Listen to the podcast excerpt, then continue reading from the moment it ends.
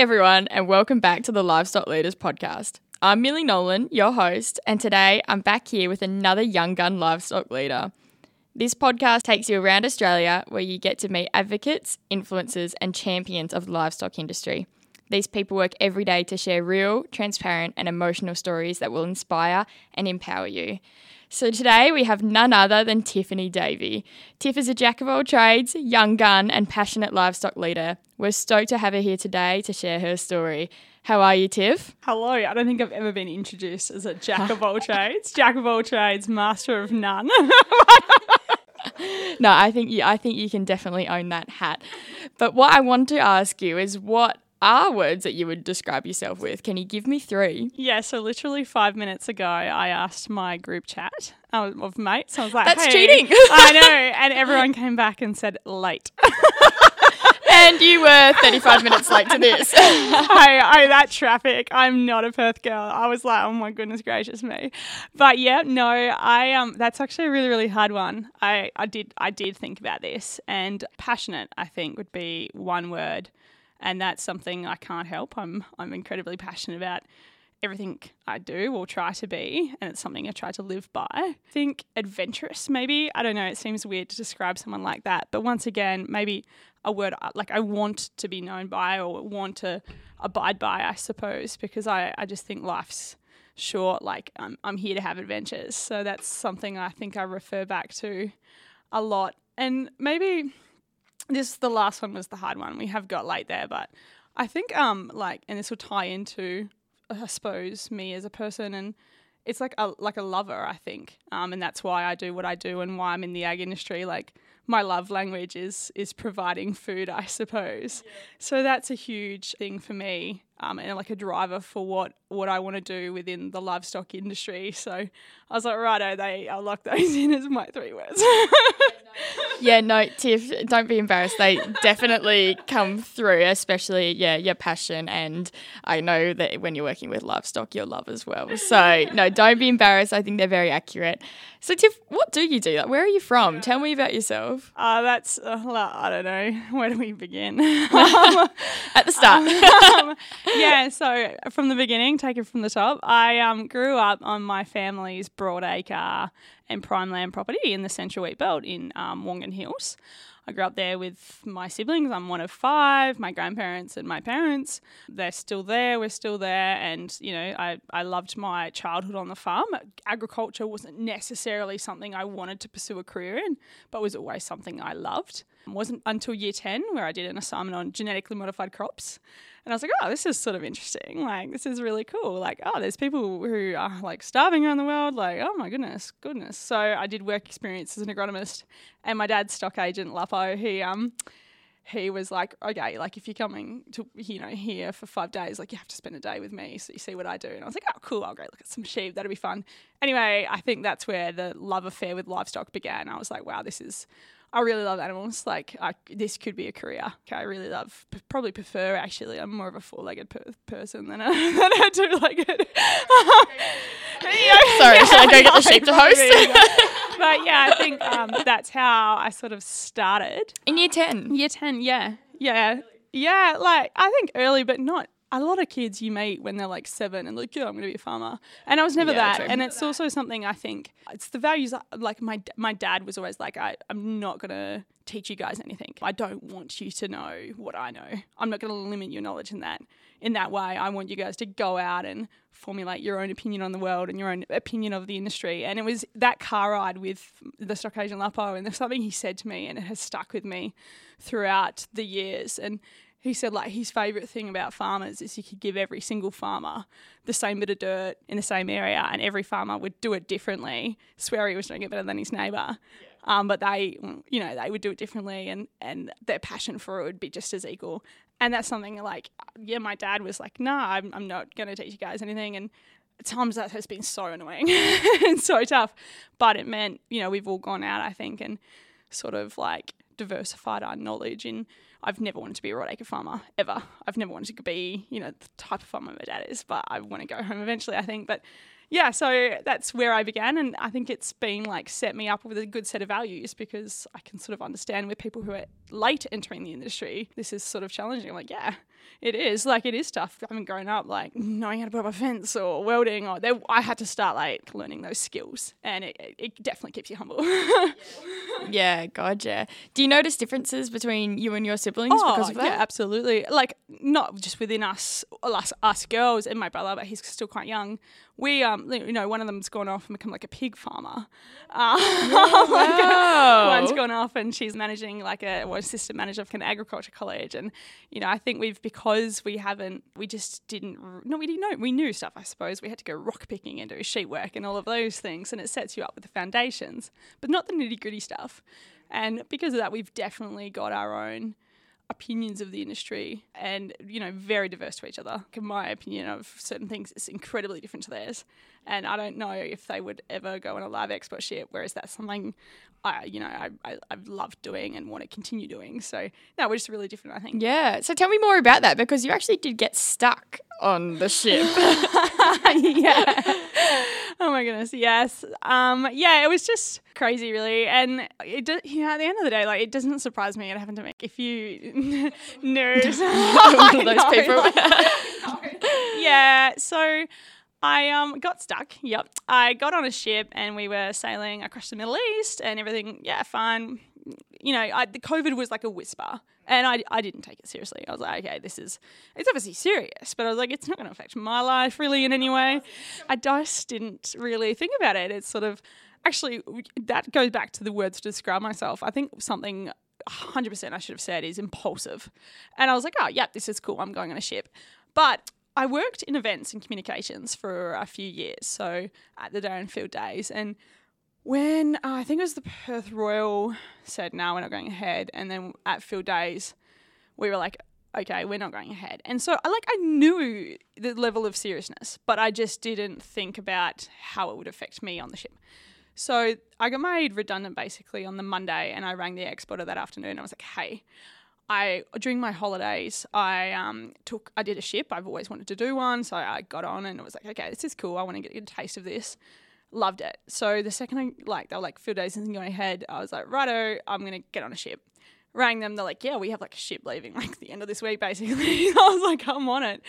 So I just went and got on it, and then it was a very impulsive decision. But we got to the other end, discharged the animals, and then basically they were like, hey, we're shutting all the ports around the world. Um, COVID's hit, and we don't want people entering like this is the situation. And then one month to two months, and then I yeah got on in like March and got home and out of quarantine in September.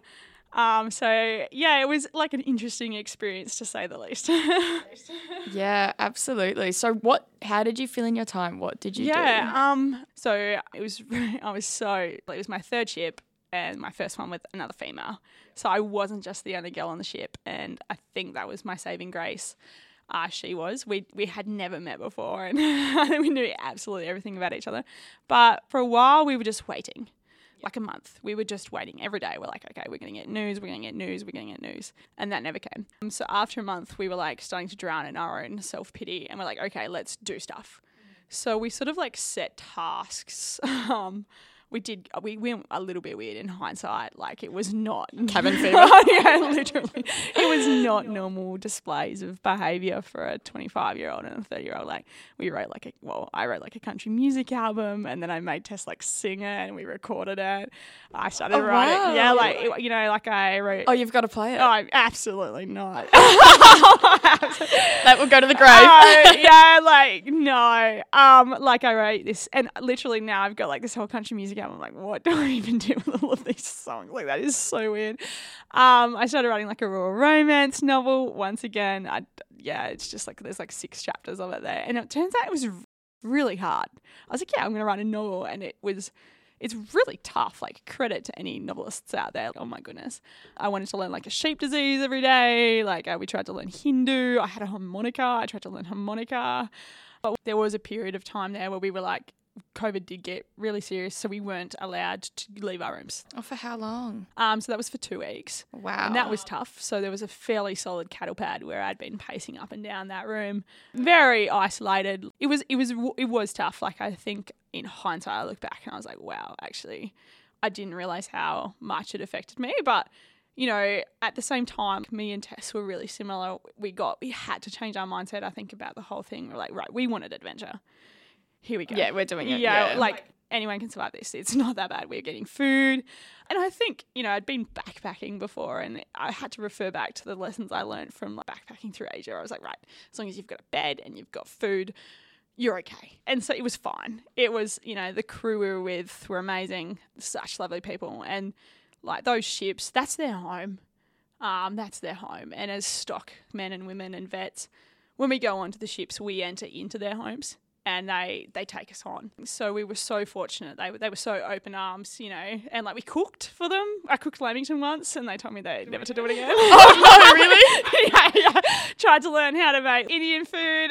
Um, yeah, so just a random assortment of things. Truthfully, I don't even know what we did. What an experience and culture, like family on board, obviously a really Yeah. big aspect of that. And it sounds like what Yeah. really helped you get through it as well. Oh, absolutely. Like we, at you know, it was an insane situation, but at the end of the day, I was fortunate. You know, I was safe and fed and had a bed, so life could be worse. Yeah. yeah, exactly. Now tell me more about your travels. You're obviously very worldly. Um, backpacking around Asia, here, there, everywhere. What's a key lesson that you've learned from Oh, all of that? I would not describe myself as worldly. um, not at all. There is so much of the world I'm yet to see, you know. So, truthfully, the first country I ever went to was India. I was supposed to be booking a ticket to Kathmandu to meet my friend. I accidentally booked a one way, non refundable ticket to Kolkata. Tiff. Yeah, not even joking. so it was like a week before, and she's like, "Hey, send me your flight details," and I sent through this. She's like, "Tiff, that's not Nepal, love. Like, that's that's India." So that's the first country I ever went into. Oh my god, what a And, story. yeah, I know. Um, but yeah, I've always been so interested in the world. I suppose. Like, I just think there's so much out there to see, and there's so many people to talk to, and so many people I haven't met yet. Stories to learn. I, I couldn't give you one piece of advice other than go. Like throw Yeah. a grenade where you stand and just go, and it works out. You know, when I drove around Australia, so many people were like, "Oh, you that you know you can you can't do that," and I was like, "Well, I have, and it somehow worked out. It just does." Yeah. I remember when we first met in Canberra. Um, that was actually at a leadership conference or program um, back in 20, 2020 or. yeah. Oh, no, it would have been- it would have been 20 Yeah, it was a few 2018. years ago.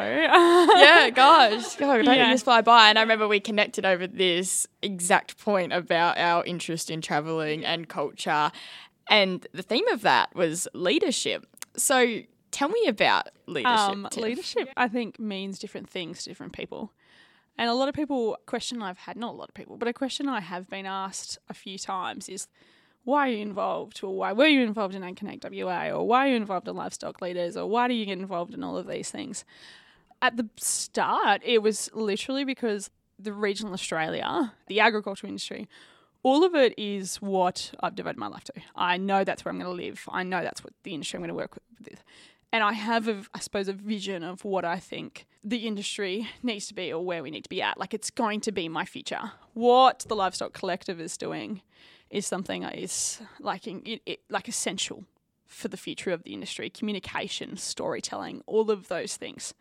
So originally, like for me, getting involved, and I, I don't like using the word like becoming a leader because I don't I don't see myself as that yet. I've got way too much to learn, and I've made so many mistakes as a leader. Like you can't make a 19 year old a president of a committee expect her to have the people skills and the leadership skills to do a fabulous job. You know what I mean? But that's how you learn. And in regional Australia, there is so many leadership opportunities because we need people to step up in the communities, and that's how people learn. And you learn from your mistakes. But I think um, for me, getting involved in these things is because I was like, right, I, I want this to happen. I want to see this in my community, or I want to see this in regional Australia, or I want the livestock collective to be successful because it is essential for the future that I'm envisioning for myself. And that was my key drive originally. And then I think as you go along, you know, we went to that leadership conf- oh, was leadership conference, but it was, I suppose, at in Canberra, and it was about the future of the grains industry. And there was so much there. I was like, yeah, right, we we still have so much more we need to do, and so many things we need to do better at. And I, for me, it's about, I suppose, understanding leadership, understanding the way these boards work, understanding the way the industry works. That's where I'm at within myself and my career, I suppose, within the industry. I'm still at the understanding part. I'm like, what do all of these million committees do or million boards do within the industry? But I think getting involved, like if you want something, make it happen. And you have to step up sometimes to do that. yeah, get thrown yeah, in the deep yeah. end. Um, and the support around you has been good so far. Like I know it, I have found it to be amazing because it is hard when you come onto a committee and things. Like, God, what are these? yeah, what's my actual yeah. role? Like, what's my job yeah, description absolutely. here? and like my first piece of advice would be to anyone like get some governance training. I understand what you're, you know, what you're supposed to do, but like, of course, yeah, there has been an incredible amount of support, but there's also been like an incredible amount of challenges, and a lot of critics you know, a lot of people who stand back and say, "Oh, Tiff Davey, you did a pretty crap job," and I'll be like, "Oh, I've never heard that, Tiff." it happens. It's and and you know what? It's something I think, like since I sort of came home from my first lot of gallivanting, um, you get better at coping, and now you, I can say like, okay, cool, like, how would you do it then, or what are you doing? Like you get that anywhere. You get that if it's about the local footy committee in regional Australia, you always have your critics. But it's also if you're on a state committee or, you know, trying to get involved in the national committee, you always have people who say, Yeah, you're not quite good enough or you're not what we want or and you just you learn lessons from that as well. Yeah. How much do you value that network you have now? Like I know that like we've both lived in Western Queensland and different parts of Australia and I value it so much. Yeah. What what is your value to that network? Yeah. So on that, like after, probably should have done this in the introduction part, but yeah, I have. I'm so lucky to have lived and travelled in a lot of places around Australia. So when I finished school. I'd um, won Heywire. It's like an ABC storytelling competition, and I went over there and I met um, Tara de Landgrafft, and I was like, right, I'm gonna be Tara when I grow up. Like, I want to be you. yeah. So, um, but I was like 17 when I finished school. So, um, I finished and went and studied communications at an art college, and it was like a week before my final exams. And I was like, I can't do this. I can't be here. There's, I've just got so much I want to see and so much I want to learn. So I actually got on a train and, and left Perth. I didn't even have a license at that point. And I was like, I'm going to see Australia. Like I I don't know what I want, so I'm just gonna go figure it out. Yeah. So I applied for heaps of jobs. I went like barmaiding for a bit. I was a roadhouse cook, but I got fired. Worst roadhouse cook in the Oh no! Tell me this story. Like so much respect for roadhouse cooks out there. Oh I could. God. I just didn't make the cut. Like I kept forgetting about like things in the deep fryer. like then someone would come in the roadhouse, and I'd leave the kitchen to go chat to them and be like, "Hey, where are you going? Who are you? Like, oh, what are you trucking?" and they'd be like, "Oh, your food. That's right," and be like to a crisp. The kitchen's on fire, but you're having a really great chat. Literally, I just, I was like, right, I, I can't be a roadhouse cook. So I actually got fired from that. And it was the best thing to ever happen to me because so like, oh my God, okay, what am I going to do? And at that point, I had graduated from ag college and I'd had a taste of the industry there. Learning, the more you learn, I think the more you learn that you've got more to learn. I don't even know if that makes sense. I was like, right, I've learnt lots, but I've just also learned that there is so much more out there. So I applied to a heap of jobs all around Australia and just got one in Western Queensland. So I headed on over there.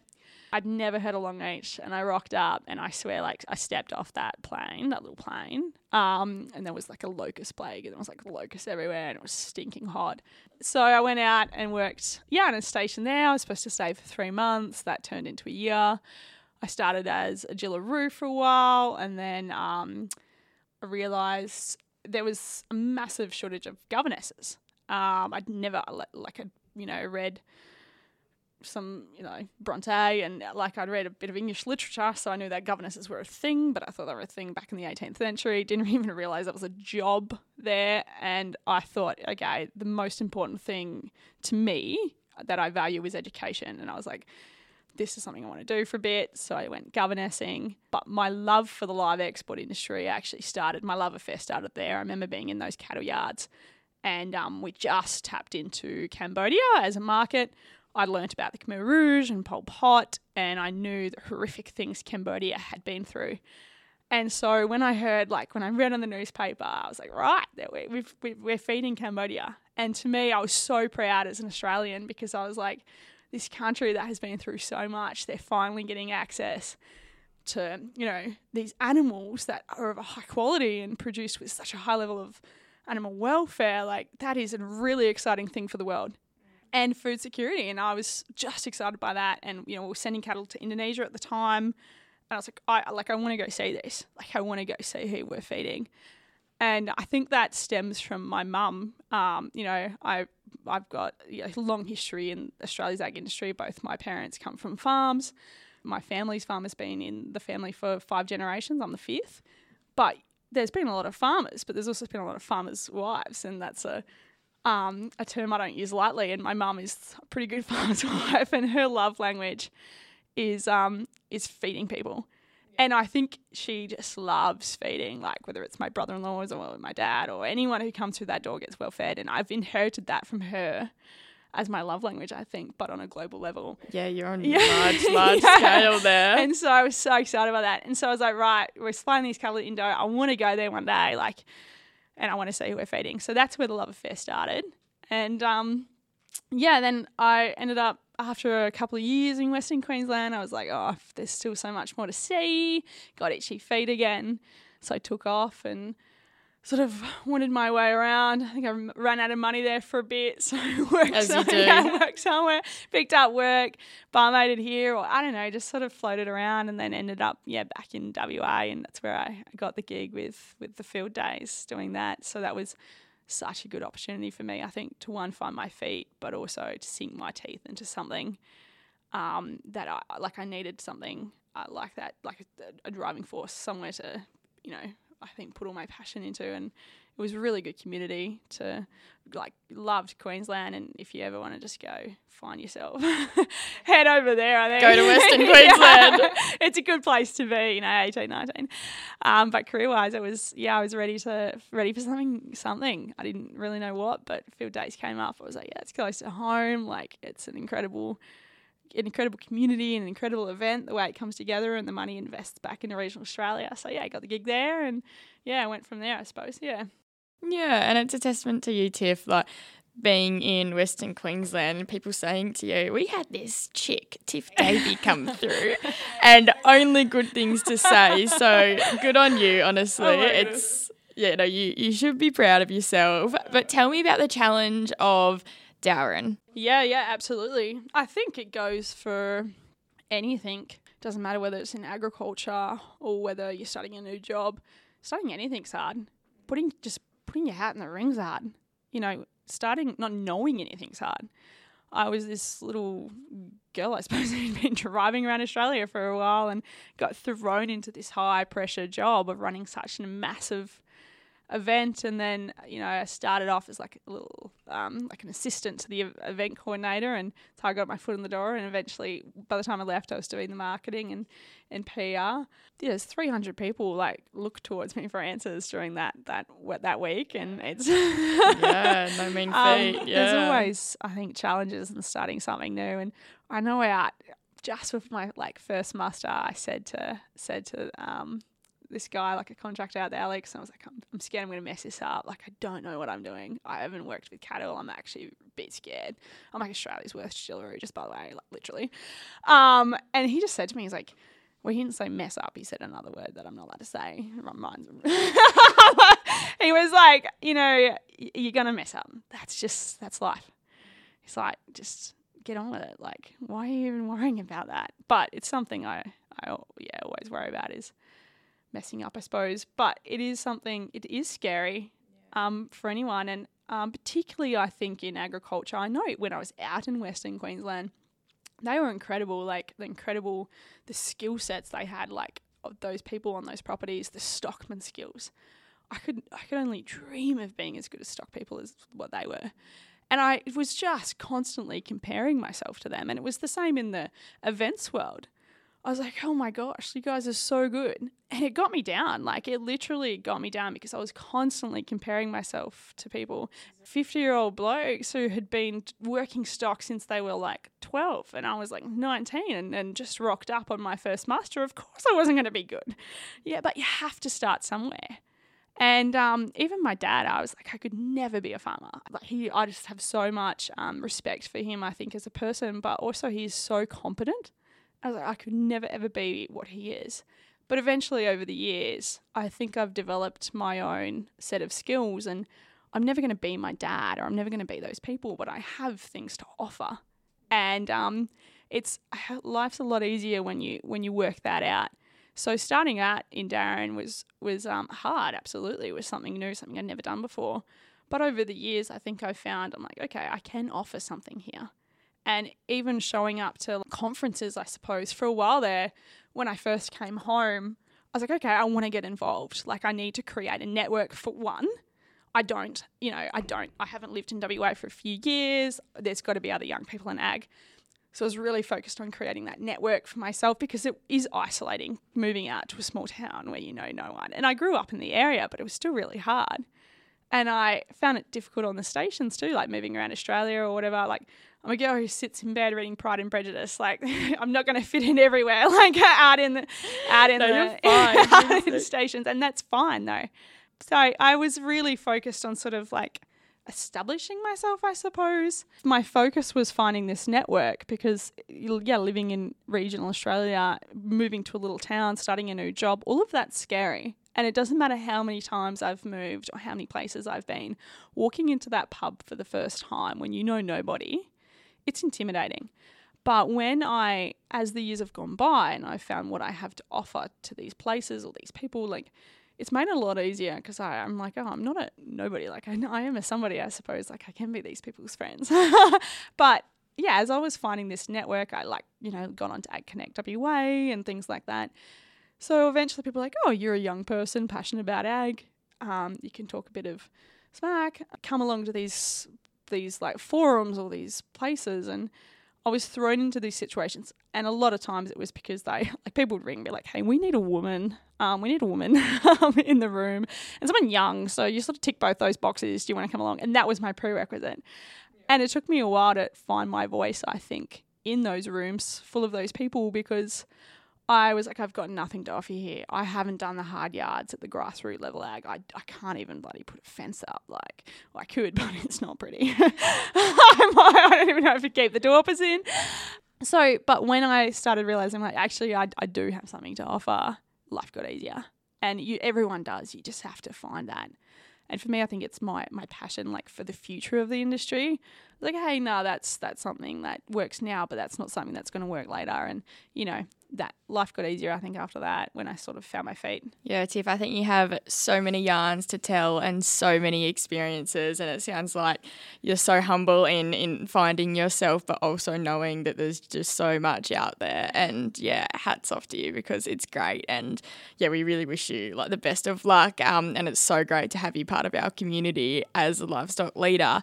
But I want to switch the conversation to conversations. I know that um, you've had a lot of conversations with people in in the public um, and practicing that shared values communication. Can you tell me some examples or how how you go about those situations where you're in touch with people that aren't connected to agriculture? Yeah, certainly. And I think you know, the past few months I've been doing a lot of work in the ag education space with um, an urban demographic of kids. And that has been like eyes are wide open. Some of the questions I've asked have just been brilliant, but also it made me realize like I was like, right, we no wonder we've got this issue now where people are not just asking questions but pointing thing, fingers because they're they, they don't know what we're about or what our values are as not only producers but as an industry because I'm like, they've just never been taught. and um, it's something that's almost become cliche, like tell your story. I think within the industry, that's something we hear a lot about consumer awareness. It's like the niche words at every single conference you go to. But um, it, it is important. It is really, really important. And I think for a while there, we started telling our story a few years ago. I was, and I started getting excited. I was like, wicked, like this is so overdue. But we were sort of arrogant about it. You're like, oh, you know, you have to thank us. Like we work so hard, you owe us something. Whereas now I think we're getting to the point where like, okay, shared values, like that's not working. But what I share values, like I'm a human, I have emotions and I care. like I want to feed my family too, and I want to I want to feed it in a way where I know the animals have had a great life. Where I, I and I think we we are getting better at it. I I'm incredibly passionate about that. Yeah, yep, we have an incredible story to share, absolutely. But we're great at sharing it to each other. Like we go, you know, we all go to the pub together, or we all go to these conferences. Like, yeah, God, we're great, and we are absolutely. But that's not sharing the story with the broader demographic. Um, so every time I get absolutely hammered on social media by, and I don't like using the word activists, um, you know, by extremists, I think, okay, these are the questions that if they're asking it, there's probably a few people, other people out there who are asking it as well or thinking it. Um, I'm not going to waste my time with them because, yeah, their mind's made up, but I have to put my focus on having a chat with someone who's willing to listen because if all they see or hear about is the bad parts, then how are they going to know the good? And I've got to go in there expecting them to know nothing. Why should they know anything? So it's people's mind frames, I think, when it comes to consumer education. Of course, they don't know about our life and what we're about and our values. So it, it is finding those shared values. And, and people care. And I think that's an incredible thing. And I believe the next big food trend, we've seen things like paleo, but the next big food trend is asking where your food comes from. Consumers are starting to wonder, and it's not bad. We have to be there to answer the questions. We're getting people like you guys who do have those skills and have the understanding, I think, of how some people's brains tick. Um, but my biggest piece of advice, I think, would be to the industry. I know it's really hard sometimes scrolling through Facebook. Particularly, there's been like articles about me specifically. I remember there was like an article about you know, we hate Tiffany Davey because she goes on live export ships. And it wasn't that that bothered me. It was the comments from the people within the industry. It was those I was deleting because when you reply saying, you know, you, you're this and that and you're a you lose it for not knowing what goes on, that it's a reflection of the industry as a whole. If you're commenting something or if you're sharing something on a public platform, you're representing all of us. You know, just think about it. And I think people forget that when they're replying to a single comment or a single post, there's those people that are logged on into the post and they get those notifications, but there's also thousands, if not millions, of viewers. People who come back and yeah, read that. Yeah. and that are taking that away and mm. making opinions or forming yeah. opinions based on, on that. Reading. Yeah, yeah. Um, and we're very um, strict our social media because you're exactly right. Being mm. aggressive, even if you share our views or you don't share our views, it gets us nowhere. Yeah, and insulting people never. Just be kind people have the right to choose what they eat. They have the right to those decisions.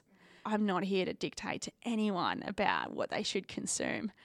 Um, what I am here to say is, you know, we love what we do and we're proud of what we do. And if you've got some questions, ask them and we'll answer. Yeah, we'll share our story. Yeah, absolutely. Like, how often are we in touch with their lives? Tiff, do you have any like specific examples of these conversations of you sharing your story with yeah, someone? I think like uh, like online is a huge platform. We can't underestimate how far those stories reach. Uh, I, like there's been a few times where I've just I don't know randomly like been in articles or whatever about the live export industry specifically, but also for like a few other things in regards to you know the industry.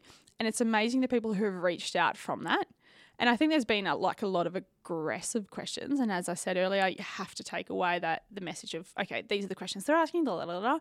But I, you know, there's been people who've like messaged me because I've replied and been like, hey, that's your views and I respect that. I love what I do. And um, if you have any questions, reach out to me. Ask the question. Like I, I've been on the ships. I don't tell me what the sheep's life are on the ship. Like I know what that is. if you have any questions, reach out to me. That and they, you know, in my message requests file, which I found a lot later, but they're like, "Hey, I read in the comment you replied to this person that you've been on the ship. What's it actually like?"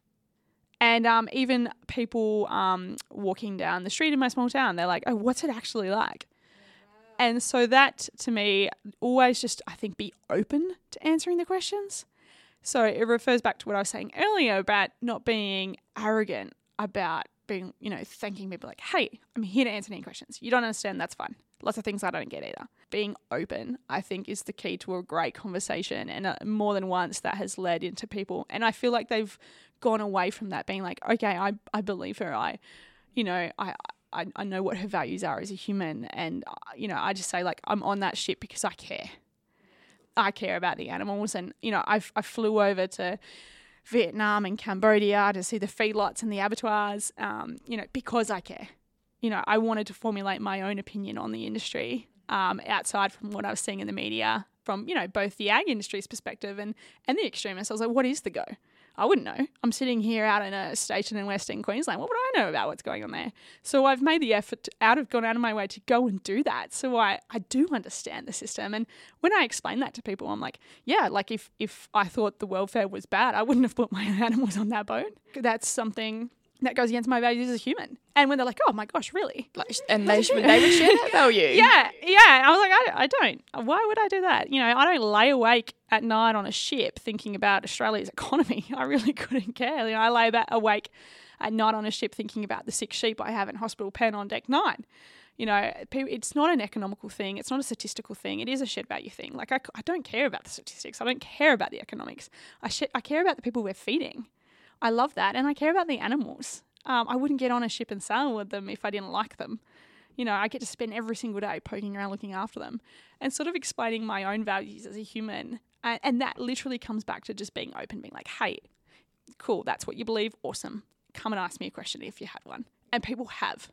And that's really important. Yeah, how empowering to have that audience did the livestock leaders workshop help with those conversations? Like yeah. we focus a lot on shared values yeah, communication. Yeah yeah shared values. I think i think a lot of people do it some well not a lot but people do do it subconsciously. They're like you know people who they're like okay yeah i love what i do. Like this is my values. But it's learning how to communicate that i think is really important. And the livestock um, leaders thing for me another huge take for that was once again like the network your network is so important having that support system. I was like, oh, you you got you got attacked online as well, and that really upset you. Yeah, me too. You know that conversation was super important too for me. But absolutely, like learning how important your voice is, and um, you know how to use it is super important. I I literally, as I said earlier, I thought I for a long time I didn't have anything to offer because I just haven't done those years. I'm only 24 I haven't done the years in the industry. I was like, I've got nothing to offer anyone. And then going along to things like livestock leaders and be like, oh, actually, you know, I can talk some smack, so that's a skill I can utilize. um, but going along being like, oh, actually, yeah, like I, I, I can, I do, I do have the right to communicate my passion. That was a big take for me. Tiff, I did my research. Now, you don't put the author hat on very often, although you did tell me that you wrote six chapters earlier. but tell me about the book that you did write and had published a few years ago. Yeah, yeah. I um, I yeah, don't put that hat on as as much as I should, but it is something I am incredibly proud of. And every year at Book Week, when there's a kid out there who sends me a message, or their mum sends me a message, or their dad, or whatever, and they're dressed as a shearer and they say, I want to be a shearer when I up, I just, my heart bursts. Um, but yeah, I, I did write a, a, children's book. I've, I've written a lot of children's book. It's weird. I, I think I'm a bit weird in the night. Sometimes I have these dreams and then I wake up. I'm like, oh my god, that'd be such a cool kids book, and I like oh my god, know, it's so strange. yeah, inspiration. Um, I know it's so weird. Or like, uh, I don't know, I'll meet someone, or I'll, I'll go like, I'll go do something. I'm like, oh my goodness, this is so like, if I was a kid, I um I would have loved to have read about this. And I think always like I've always understood the importance of words. And I think kids sometimes uh, I don't believe in using like kid words. I think kids they they want to learn like their minds are incredible and they're so much more tuned in than what we oh, give them. Absolutely, um, the importance of words we can't underestimate that, and uh, that combined with just my love of storytelling and my love of you know the industry. I, yeah, I wrote this kids book a few years ago, Five Thousand One to Go, and it's about um, shearing time. Um, and just what life during the week of shearing sort of like from a kid's perspective, and it's so exciting. And I think once you sort of tap into that industry at such a young age when it comes to ag or anything, it once the like the sparks there, you we can't underestimate how how big that spark grows into a flame. And even where I've been working in the ag education space the last few months, all we've been doing is like hatching chickens and doing show sheep. And it's amazing they've come back and said, "Oh my goodness, like is this what it's like?" I'm like, "Yeah, like it's exciting." Yeah, not only is it about um, growing food, but it's about like people who are working with animals, or just it's just the industry is so diverse and um, the kids book for me was a really e- not easy way, but it was just such a it was like a no brainer to share the message. It was a kids book kids on farms could relate to, and hopefully that was the words they needed to get them develop their love of reading. And then it was kids on, you know, who'd never been on a property it gave them that foresight into what life on a farm's like. And it's a lot of freedom and a lot of fun. How special. Um, I, growing up, my dad was a, a, farmer shearer, and I think I spent the first five years of my life in a shearing shed more than I spent in my own home. And I look back now, I'm like, oh, how beautiful. Like, what a childhood. Like, we're so lucky. And for you to be able to spread that, amazing, Tiff. No, I, I think we we um I'm, like kids are so incredible. Like everything's fun, everything's exciting. We did shearing on the little farm where I've been working last week. It's like a yeah education farm, and my heart, I, I thought I didn't really like kids. but when they built like this little step ladder to like climb in and squish down the bar, I was like, oh my goodness, this is the best kind of chaos. Like kids in a shearing shed. Um, you know, obviously semi-contained, but like it was just so much fun, and they love it. Like they love getting their hands dirty. Kids let them play in the dirt, and I think that ties in really well with ag. yeah, absolutely. So huge opportunities I think we've established in sharing our story, whether it be to, to children through through children's mm. books or yeah beyond in these conversations and these big conversations where we can't shy away from yeah. anymore. Yeah, absolutely, and I think that's another thing um, for the industry, I we can't shy away from these conversations anymore. And that's something I've learned too. I used to think, ah, oh, nah, we don't need to, you know, that's not my job or, you know, but don't shy away from the big conversations. Yeah, it gets, you know, like you just got to do the hard yards, I think. And I like to think we're doing them now to help people in the future or help the industry in the future have the conversations. Yeah. Yeah. And sometimes they're tough. Yeah. That's what the Livestock Collective is so passionate about mm. as well. Like let's we can share the stories, but let's empower the whole supply chain to share those stories and to not shy away from those hard mm. questions and to establish these skills in communication and media and whatnot that agriculture doesn't genuinely get. Yeah. To, to build that network and build yeah. that skill base. And I think, like, you know, have the conversations, but also within the industry, particularly like people like me who are just starting out, like we've got to have the conversations, we've got to share the stories, but we've also got to keep it evolving. You know, yep, we've got these stories happening and we're starting to educate people on what we're doing. But you know that type, we've got to do it right too. You know, particularly when it comes yeah. to like livestock welfare and things like that. Like, you know, we super important, but just as important as us continuing to evolve as an industry, I think to meet the like we can't have these old mindsets where we we did things that way forever, so let's not do them anymore. Like there, we, there's not room for that. And um, you know, I'm not saying it's a bad or good thing or whatever, but I'm saying it's just that's the way it is now, and we've got to make the rules for our industry. If we don't, someone's going to make them for us, and we're not going to be happy about it. Um, let's share our stories. Let's let's evolve. Let's continue to evolve. Like it can only get better, hopefully. yeah. So is that a challenge you see moving forward? Yeah, definitely a challenge, um, but also an opportunity. There is still the old mindset out there, and um, unfortunately, like I have come across it, but it, I don't make it a part of like my identity, I suppose, within the industry. Um, there's people who could be, I think, evolving um, and but we I don't want to focus on that. I think we need to focus on like it's us coming through. Like we are literally the future of the industry. So let's get it right. Look outside your boundary fence, ask questions, you know, like seek out answers. We, we've got to keep moving forward, and that comes, I think, with everything. And I think Australia, the live export industry, we underestimate the influence we're having all around the world. You know, even working with the guys on ships, like the crew, it's amazing having a conversation with them. And, you know, we, we teach them Western world levels of welfare, like our levels, the Australians' levels of, of, animal welfare, and it's you know they tell me about how they take that back to wherever they're from and imp- you know implement them. If they can do that in a developing country in Australia, we can we can evolve too. um, you know, um, as I said with the comments, you're representing all of us. We can't have the one percent doing it wrong um, because that becomes the story and it's not the whole picture. Uh, and people only they believe what they see, and if that's what they're seeing, then of course they're going to believe it. So we've we've got to do it right too. You know, we just have to, um, yeah, have the stories, you know, share them, and that's that's super important. But we've got to back it up with progress, I think, and back it up with always what we're what we're voicing. yeah, Tiff, that's such a powerful message. If you could give one core message to everyone, the public, extremists, us, like what would that message be? Have you just told me or is it something different? Probably just ask the questions. Always ask the questions. And I, I mean that in regards to the agricultural industry, but in regards to life too, like the best conversations I've ever had when I've called into a pub in a random town driving around Australia and I've sat at a bar and there's been a dude down the end of the bar, like some old dude who looks a bit scary, and I'm like, "Hey, how you going? Like, are you from around here?"